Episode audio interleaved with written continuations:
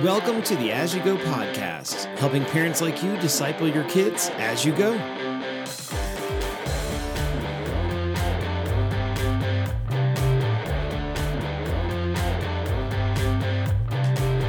Welcome back to the As You Go podcast family devotion. I'm so sorry we're a little late in recording this one. With school starting back, things have been a little bit crazy. But right now, it is time for family devotion.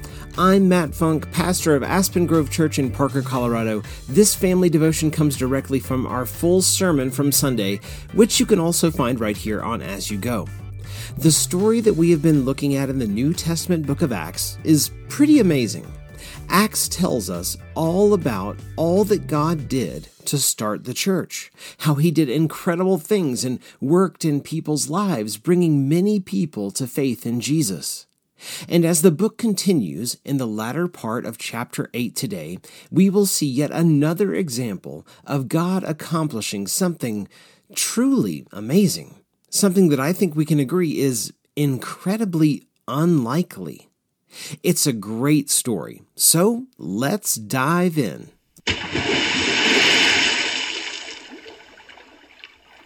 Have you ever seen those cool trick shot videos on the internet?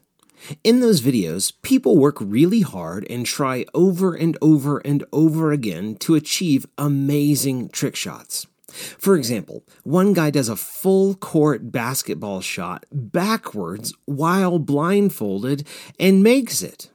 Or, as another example, I saw a kid who spent over 200 hours trying to throw a dart into the bullseye on a dartboard, and then on the next shot, stick another dart directly into the back end of the first dart.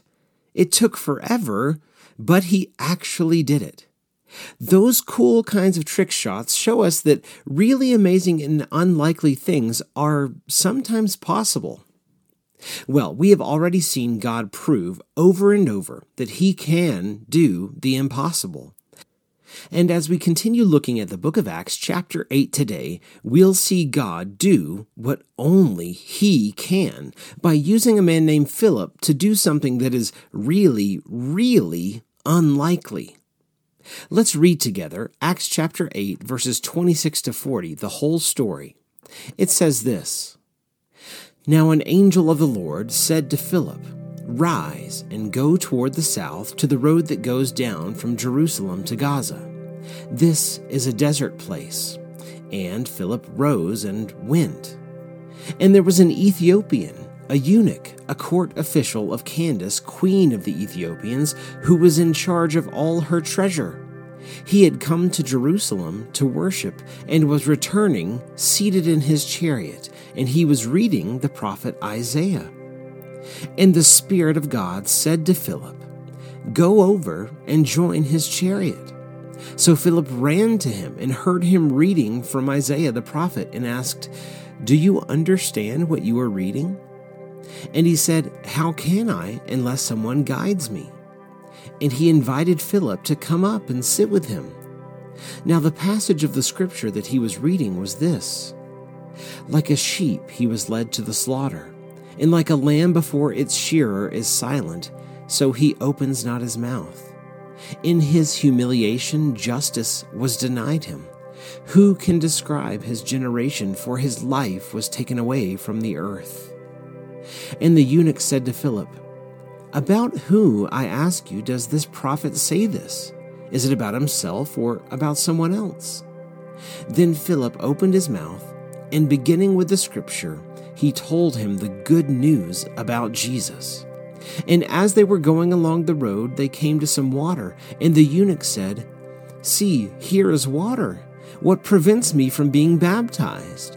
And he commanded the chariot to stop, and they both went down into the water, Philip and the eunuch, and he baptized him. And when he came up out of the water, the Spirit of the Lord carried Philip away, and the eunuch saw him no more and went on his way rejoicing.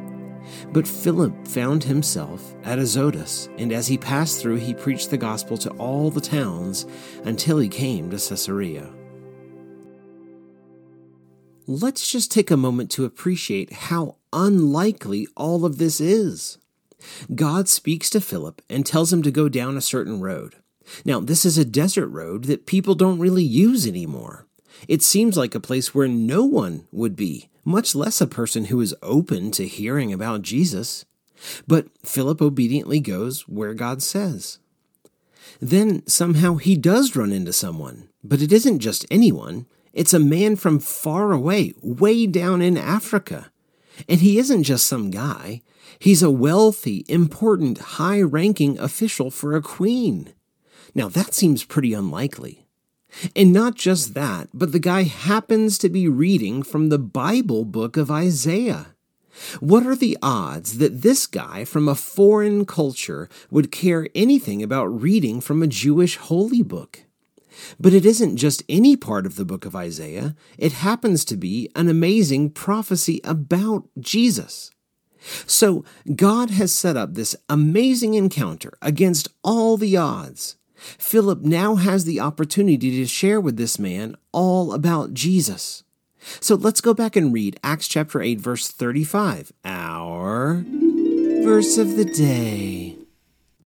Acts 8:35 says, Then Philip opened his mouth, and beginning with this scripture, he told him the good news about Jesus.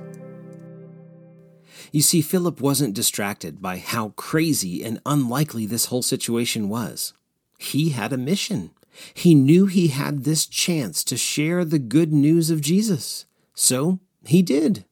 And the man immediately came to faith in Jesus and was baptized. That's the kind of thing that is so unlikely that only God could do it. Our God is able to do incredibly unlikely things. So if God tells us to do something that seems ridiculous to us, well, maybe it isn't all that ridiculous. Maybe it's just God doing what only He can do. So maybe we should just trust Him. Thanks so much for listening. If your kids are in middle school or high school, we would love to have them join us for Parker Youth. It's the joint ministry effort of Aspen Grove and Lighthouse Church, and it is awesome. It meets on Wednesdays from 5:30 to 7:30 p.m. And if you live in the Parker, Colorado area and don't have a church home, we would love to welcome you to Aspen Grove Church. We meet every Sunday at 10 a.m. at the American Academy on Motsenbocker Road. You can find out more about all that we have going on at I'm Matt Funk, and we'll see you next time on As You Go.